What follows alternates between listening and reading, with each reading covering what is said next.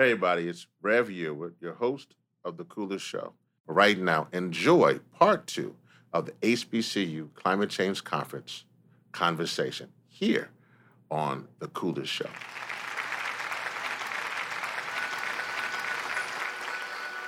This is The Coolest Show brought to you by Hip Hop Caucus's. Think 100%. It's the coolest show you know, keep the culture connected. It's the coolest show you know, in your ear, yeah, respected. Expert level information, entertainment, education. Rev here, we got you covered as you hit your destination. Climate rules everything around me. Cream. For those who lost focus, close your eyes and just dream. Open your third eye, now the world is your off.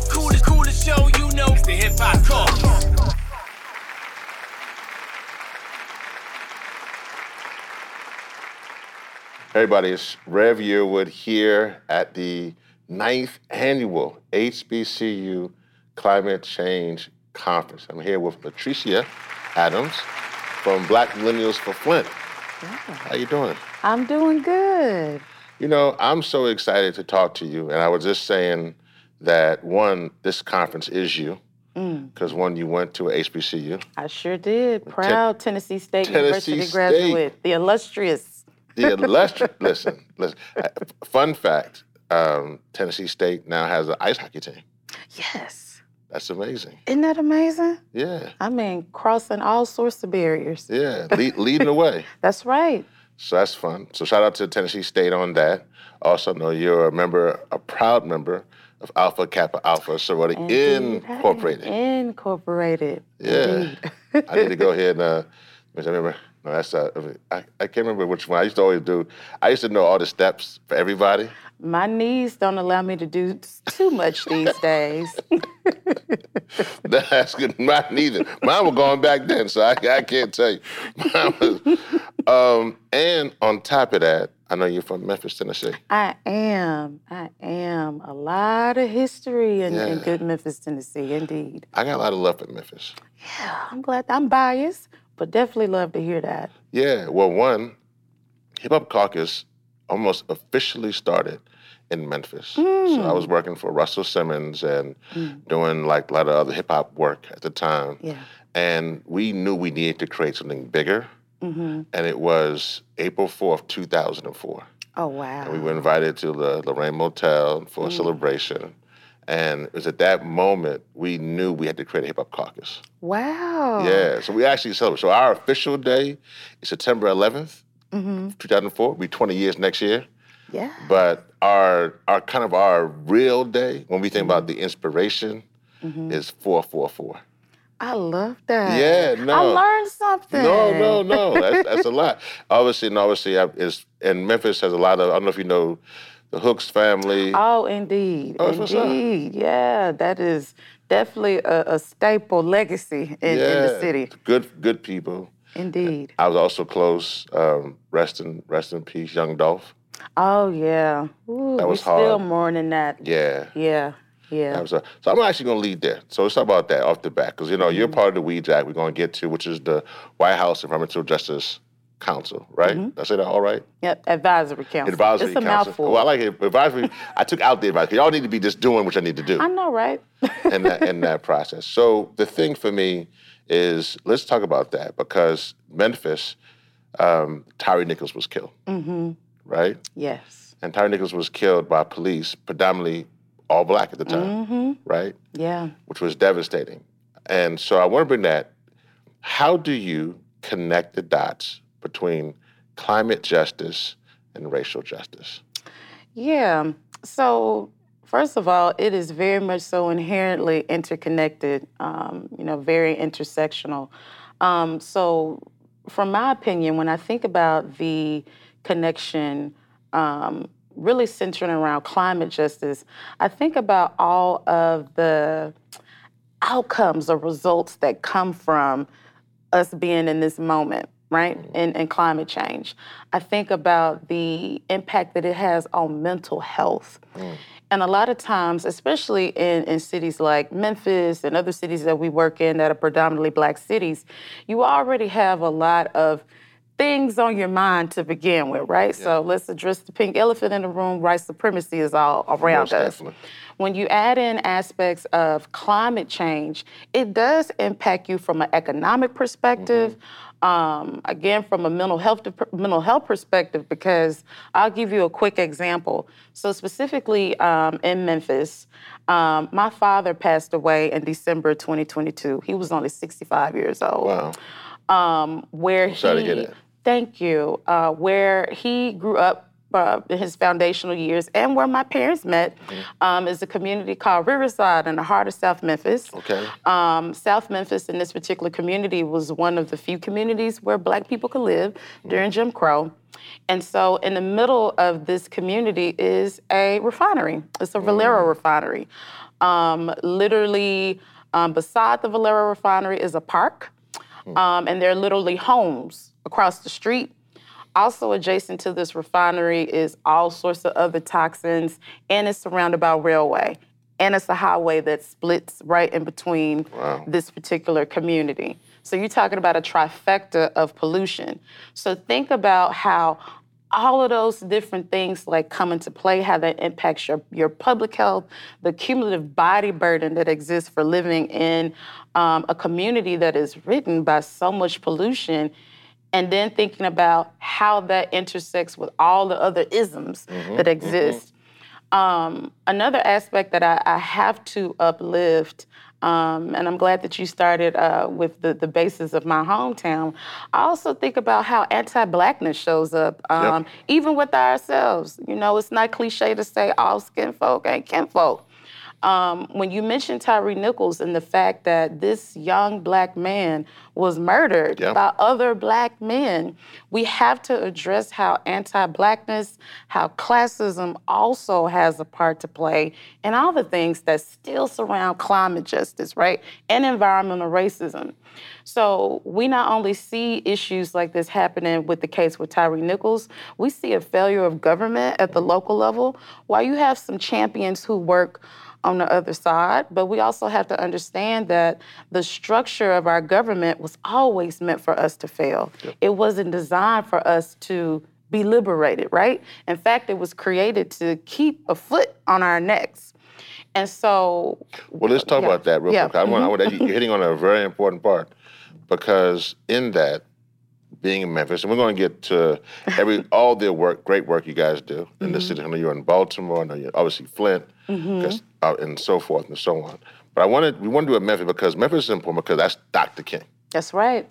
Right. That's where he was assassinated. That's where he he he gave his last most one of his most powerful speeches, mm-hmm. Mountaintop, uh, and all of that. Right. Yeah. So you would think that there's ever a place.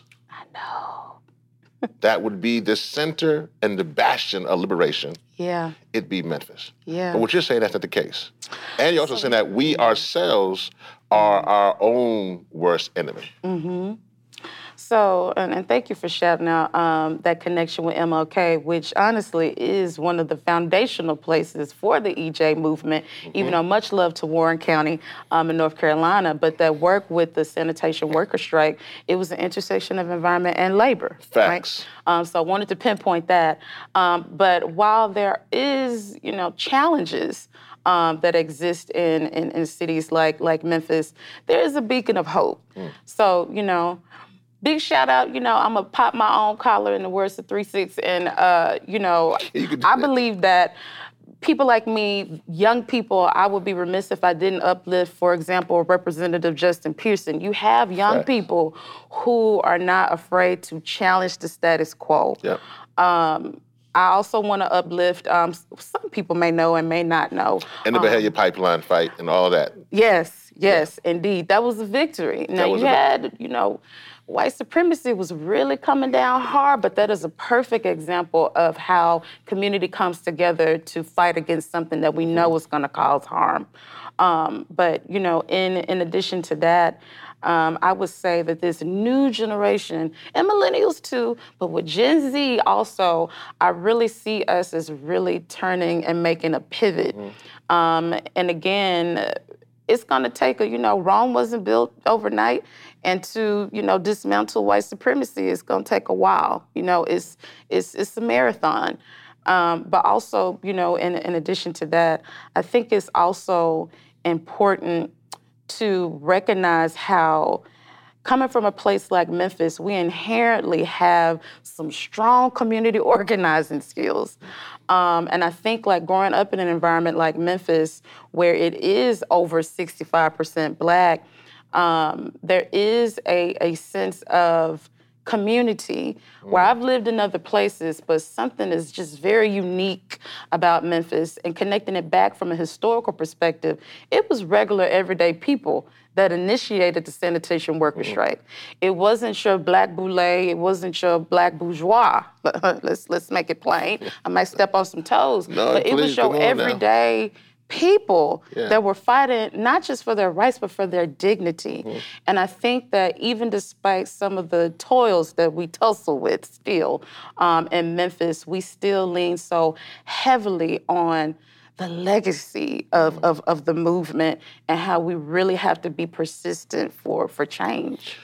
So you mentioned so much there, and you mentioned earlier um, about your pops. I didn't Mm-hmm. ask you who is LaTricea Adams. Yeah.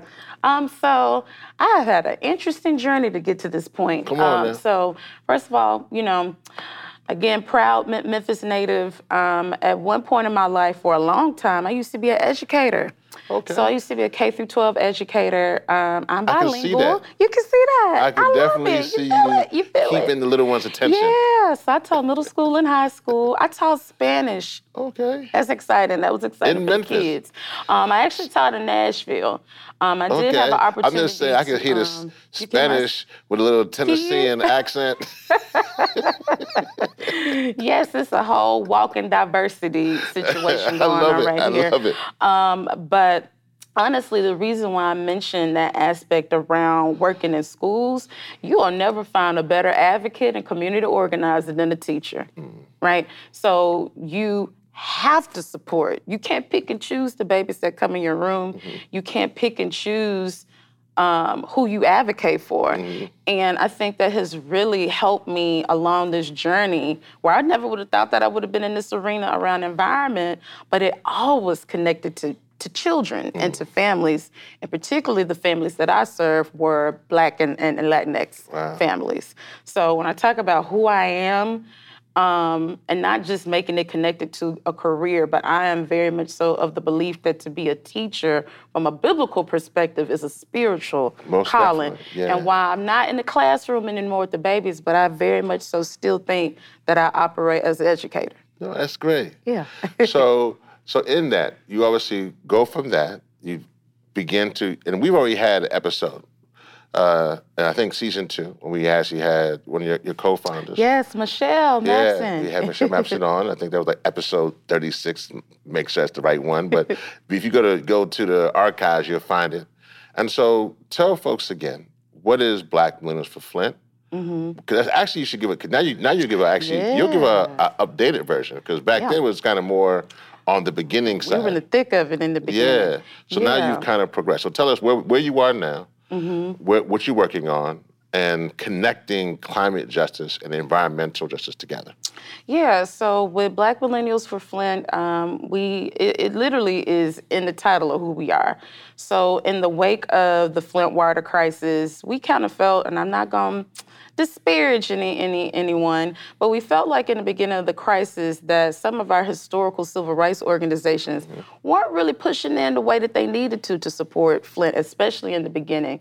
And so, a millennial fashion, we used to be the youngest, we're not anymore. Stand up, Gen Z. Um, time is flying. Um, is but flying. essentially, we didn't wait, and we are like, we got to do something. And so we first started out like how a lot of people did with a lot of outreach. They needed water first and foremost. But then we realized that's not going to get to the systemic issue that caused the Flint water crisis to exist altogether. Um, then it began to grow. It's not just Flint where it's lead issues. It's 15,000 lead service lines in my hometown. But you know what? I would not have even known that until the work that happened with these black organizers on the ground in Flint, Michigan, right? So Flint really changed the trajectory around a lot of people's understanding of environmental justice, um, but then also really taking a look in your own backyard.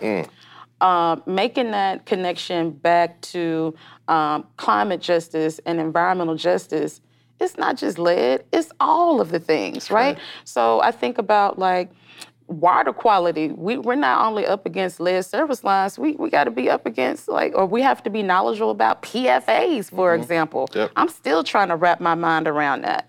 Um, we also have to think about not just in our urban communities, but our brothers and sisters in rural.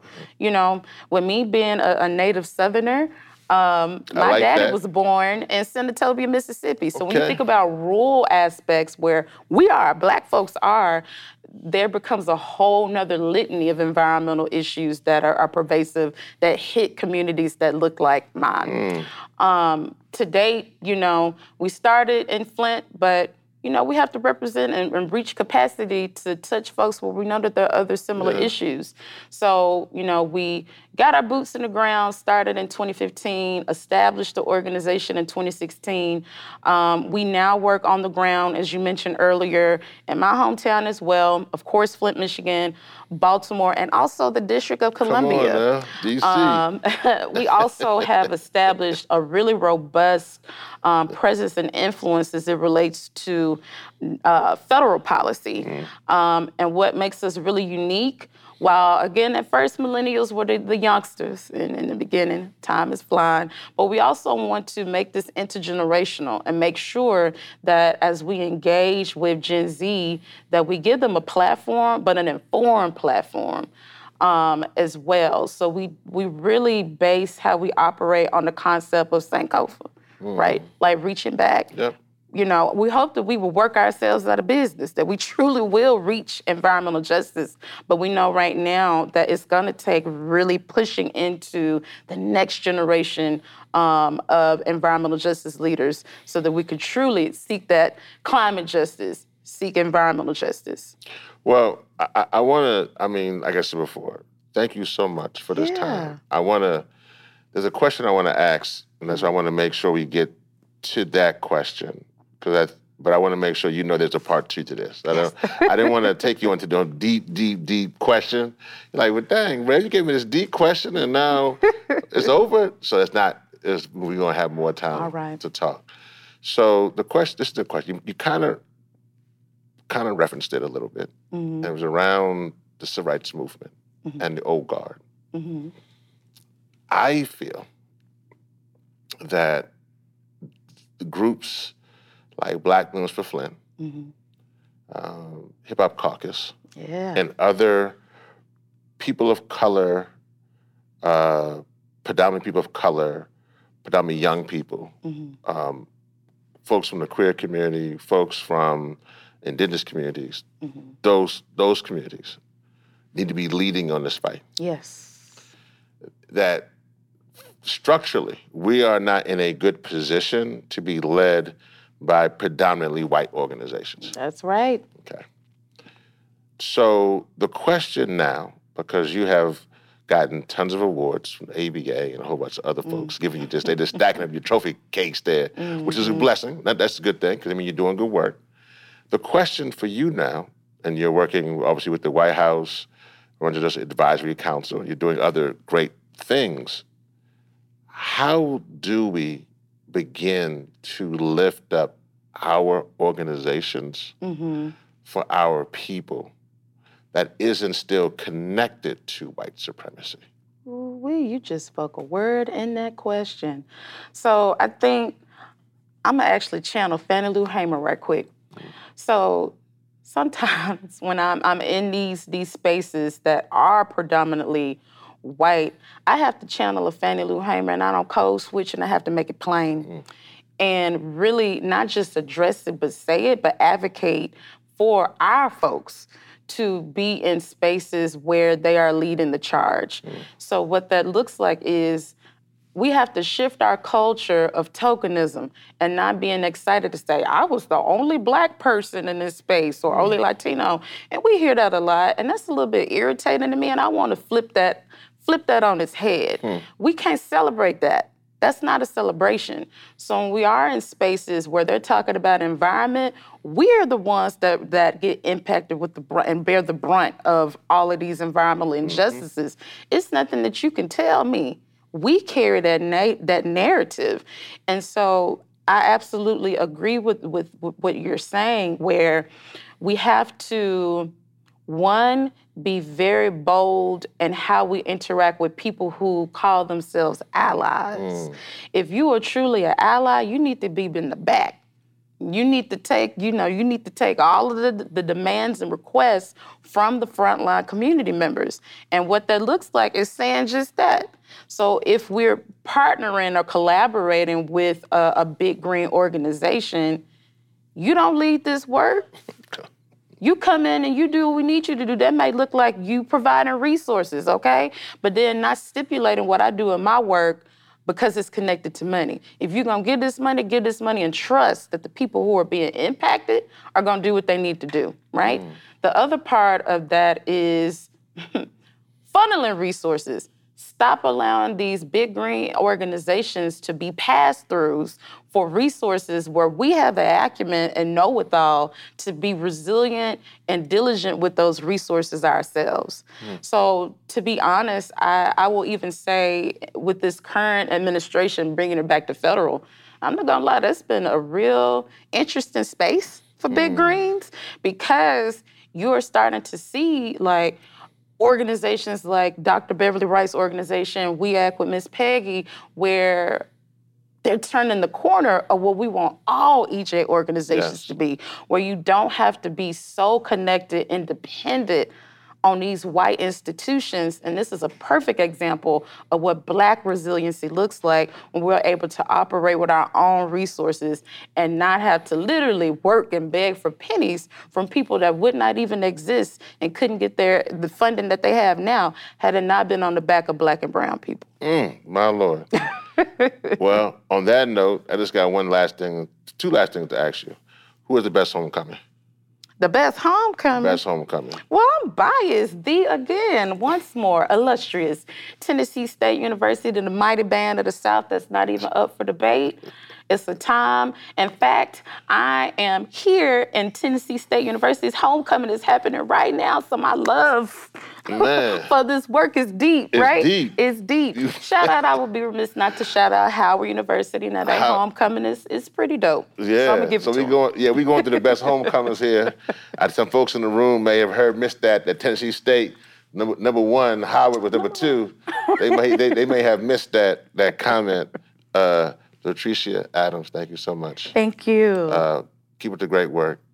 Um, Likewise. and just keep doing what you're doing. And, and don't forget, please, Twelve Caucus is here for you. yeah. So you know I us- call on you. Please, please do.